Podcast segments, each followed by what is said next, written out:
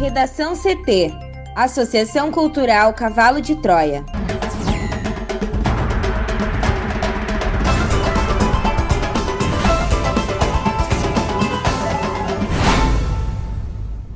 Agora, no Redação CT. 10 postos vão vacinar idosos acima de 85 anos em Porto Alegre. Liminar determina que Detran volte a emitir documentos impressos de veículos. Trabalhador que recusar vacina pode ser demitido por justa causa, diz MPT.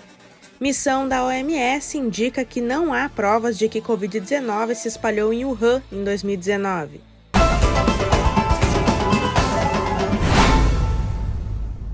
Eu sou a jornalista Amanda Hammermiller, este é o Redação CT da Associação Cultural Cavalo de Troia. Céu ensolarado em Porto Alegre, a temperatura é de 29 graus. Boa tarde. Novas áreas de instabilidade formadas por um ciclone extratropical na costa gaúcha deixam o tempo instável no Rio Grande do Sul ao longo desta terça-feira.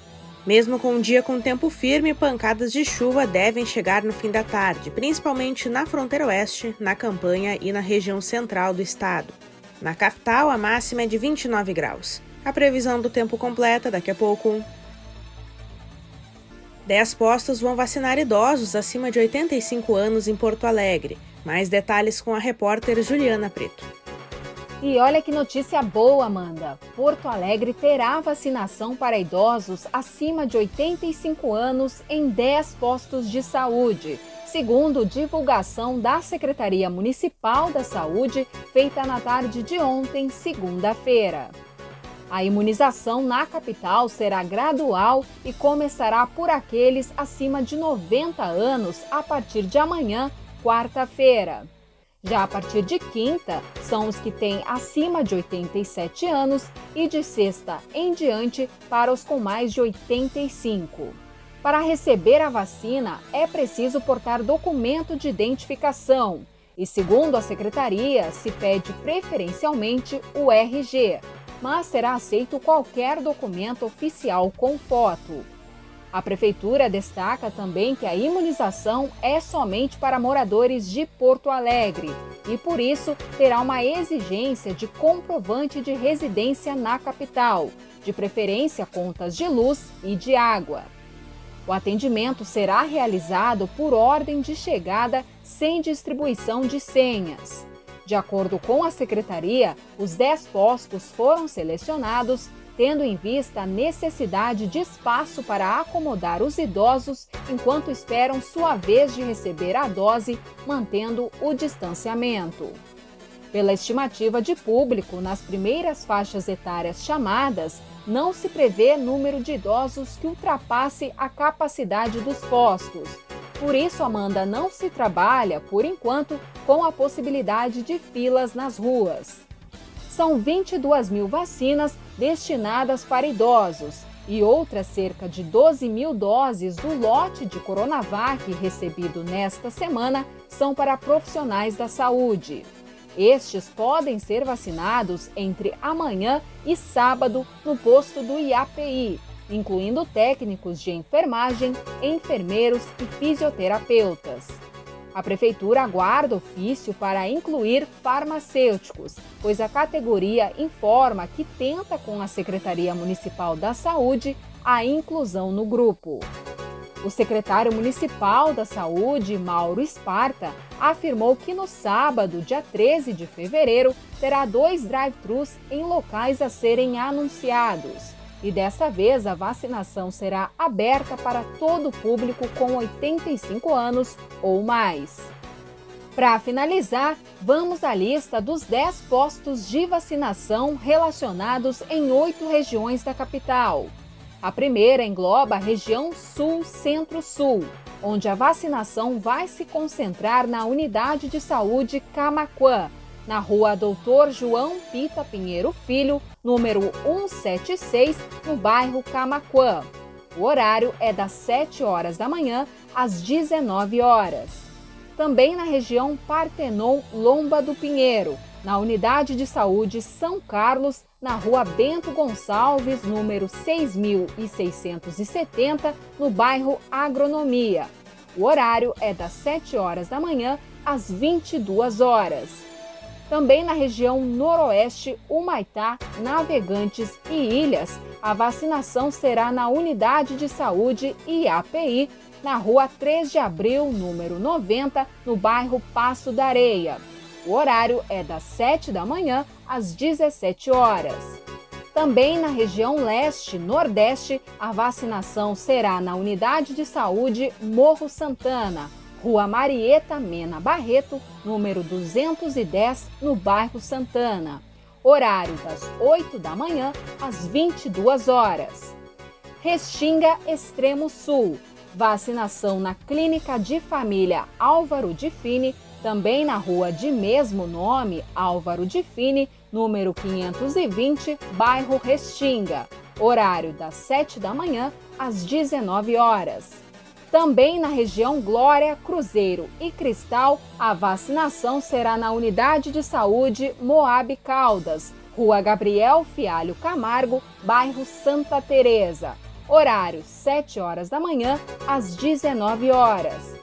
E também na região norte, eixo Baltazar, a vacinação será na unidade de saúde Assis Brasil, na Avenida Assis Brasil, número 6615, no bairro Sarandi. Horário das 7 da manhã às 19 horas. E na região do centro, são três unidades de saúde aplicando a vacina. A primeira, a Unidade de Saúde Santa Marta, na rua Capitão Montanha, número 27, no horário das 7 da manhã às 19 horas. Também na Unidade de Saúde Modelo, na rua Jerônimo de Ornelas, número 55, bairro Santana, horário das 7 às 22 horas. E por último, a Unidade de Saúde Santa Cecília, na rua São Manuel, número 543, também no bairro Santa Cecília. O horário das 8 da manhã às 18 horas. Mulher morre após queda de laje em obra em Sobradinho. Thaís Uchoa. Uma mulher morreu após a queda de uma laje na tarde de ontem, em Sobradinho, cidade que fica a cerca de 235 quilômetros de Porto Alegre. A vítima foi identificada como Cláudia Ruoso, de 57 anos. De acordo com os bombeiros voluntários e a Brigada Militar, a empresária estava na sua propriedade, na localidade Granja do Silêncio, interior do município, quando o acidente ocorreu. O local passa por reforma. Cláudia estava acompanhada de um pedreiro. Ela tentou escapar da queda da laje, mas teve machucados no corpo, na cabeça e nas pernas. A mulher foi levada ao Hospital São João Evangelista, no entanto, não resistiu aos ferimentos. O pedreiro teve ferimentos leves. Uma perícia será realizada no local. A polícia investiga o caso. Para o Redação CT, Thaís Uchoa. Uma decisão liminar do Tribunal Regional Federal da Quarta Região determina que os departamentos estaduais de trânsito de todos os estados brasileiros voltem a emitir de forma física o Certificado de Registro de Veículo, CRV, e o Certificado de Licenciamento Anual. Os documentos, segundo uma resolução do Conselho Nacional de Trânsito, seriam exclusivamente digitais a partir deste ano. A liminar atende ao recurso do Conselho Federal dos Despachantes Documentalistas do Brasil e de mais três entidades de despachantes do estado de Santa Catarina. Ela é válida para os Detrans de todo o país. No recurso, as entidades alegaram que a resolução publicada pelo CONTRAN violou a Lei nº 14.071-2020 que assegura a emissão dos documentos por meio físico ou digital conforme a preferência do proprietário do veículo.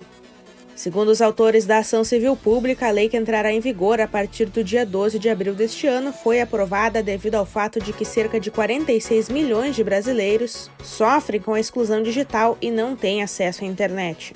De acordo com a decisão da desembargadora federal Marga Inge Bart Tessler, que é relatora do caso no TRF4, embora não esteja em discussão a competência do CONTRAN para editar as normas estabelecendo requisitos para a expedição do CRV e do CLA, o Conselho não estaria sendo razoável ao atuar em direção contrária a uma nova legislação prestes a entrar em vigência. Segundo a magistrada, a lei busca garantir direitos de milhões de brasileiros excluídos do universo digital e por isso a expedição da via física é necessária. A ação segue tramitando na primeira instância da Justiça Federal de Santa Catarina e ainda deverá ter o mérito julgado em outra oportunidade. Trabalhador que recusar vacina pode ser demitido por justa causa, diz a MPT. Os trabalhadores que se recusarem a tomar a vacina contra a Covid-19 sem apresentar razões médicas documentadas poderão ser demitidos por justa causa, de acordo com o Ministério Público do Trabalho. A orientação do órgão é para que as empresas invistam em conscientização e negociem com seus funcionários, mas o entendimento é de que a mera recusa individual injustificada à imunização não poderá colocar em risco a saúde dos demais empregados. No ano passado, o Supremo Tribunal Federal decidiu que, embora não possa forçar ninguém a se vacinar, o Estado pode impor medidas restritivas a quem se recusar a tomar o imunizante.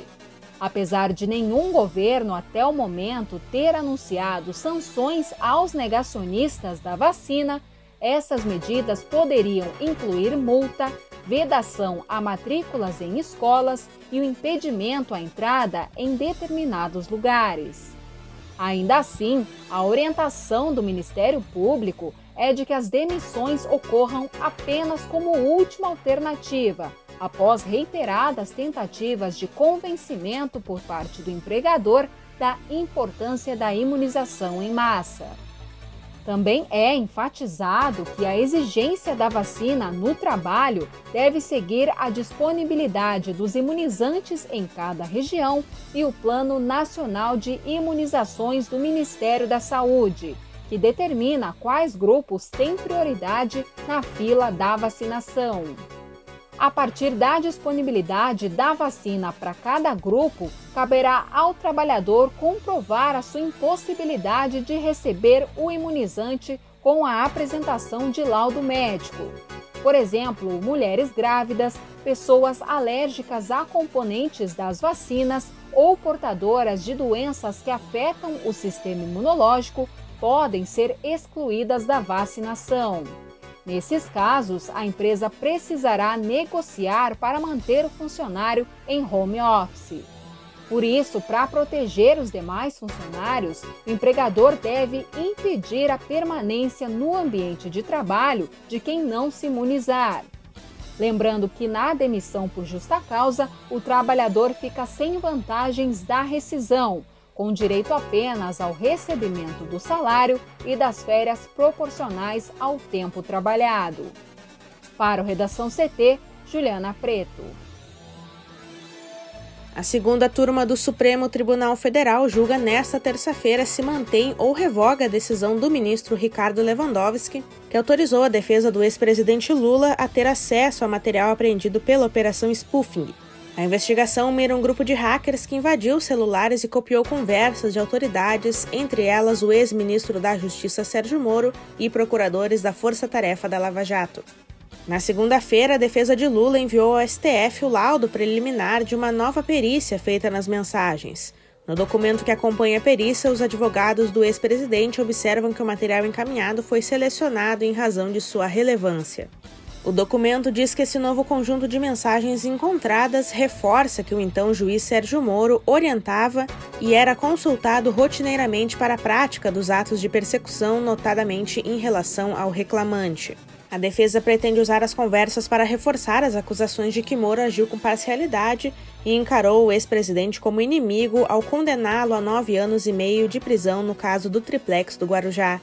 Na outra ponta, o ex-juiz e procuradores insistem que o material não foi periciado oficialmente e que a prova não tem validade jurídica por ter sido obtida por via criminosa. Na véspera do julgamento, a defesa de Lula rebateu os argumentos dos procuradores. Os advogados Cristiano Zanin, Valesca Martins, Maria de Lourdes Lopes e Eliakim Santos argumentaram que elementos de prova para comprovar ou reforçar teses defensivas independem da origem. O trecho foi pautado pelo presidente da segunda turma, ministro Gilmar Mendes, a pedido do próprio Lewandowski, que é o relator. Além dos dois ministros, participam do julgamento os colegas Edson Fachin, Carmen Lúcia e Nunes Marques. A decisão de Lewandowski não deu acesso a Lula todo o material apreendido na operação, apenas aos trechos que pudessem ter relação com os processos aos quais o petista responde na Lava Jato. Os fundamentos usados por Lewandowski para atender o pedido foram atenção aos princípios do contraditório e da ampla defesa. Os especialistas da Organização Mundial da Saúde que investigaram na China as origens da pandemia afirmaram nesta terça-feira que não tem provas da presença da Covid-19 na cidade de Wuhan antes de dezembro de 2019, nem encontraram a espécie animal que poderia transmitir o vírus ao ser humano. Liang Yuan, chefe da equipe de cientistas chineses, disse em uma entrevista coletiva que não há evidências suficientes para determinar se o SARS-CoV-2 se propagou em Wuhan antes de dezembro de 2019. Essa cidade do centro da China é considerada o marco zero da pandemia por ter registrado os primeiros casos de coronavírus no fim de 2019. Desde então, a pandemia matou mais de 2,3 milhões de pessoas no planeta. Os especialistas da OMS e cientistas chineses que integram a missão também anunciaram que não identificaram a espécie animal que pode ter sido responsável pela transmissão do vírus aos seres humanos. A transmissão a partir de um animal é provável, mas não se identificou ainda. De acordo com Peter Benenbarek, coordenador da delegação da OMS, a hipótese mais provável é a transmissão do vírus via um animal intermediário. Porém, a teoria precisa de investigações mais específicas e precisas. Além disso, os especialistas consideraram que a teoria de que o vírus da Covid-19 foi gerado em um laboratório de Wuhan e se propagou para o exterior devido a um erro é extremamente improvável. O coordenador disse que esta não faz parte das hipóteses que sugeriram para estudos futuros, minimizando uma declaração do ex-presidente dos Estados Unidos, Donald Trump, que acusou o Instituto de Virologia de Wuhan de ter deixado o vírus escapar de forma consciente ou involuntária. Na China, desde o dia 14 de janeiro, a missão da OMS é considerada extremamente importante para a luta contra epidemias futuras, mas teve dificuldades para acontecer porque a China relutou em permitir a entrada no país de especialistas internacionais de diferentes áreas que incluíram, entre outras, epidemiologia e zoologia. A OMS já havia alertado que seria necessário ter muita paciência para encontrar respostas. No Redação CT, agora a previsão do tempo com Juliana Preto. Novas áreas de instabilidade deixam o tempo instável no Rio Grande do Sul ao longo desta terça-feira. O dia começou com tempo firme, mas pancadas de chuva devem chegar no fim da tarde. Essas precipitações serão fracas e isoladas na maioria das áreas. E no caso da fronteira oeste, na campanha e na região central do estado, há condições para precipitações intensas, que podem ocorrer acompanhadas de queda de granizo.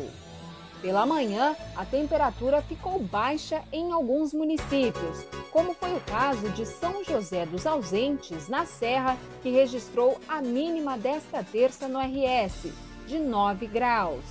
A máxima do dia, por sua vez, está prevista para Bom Princípio, no Vale do Caí, que deve registrar 34 graus agora à tarde.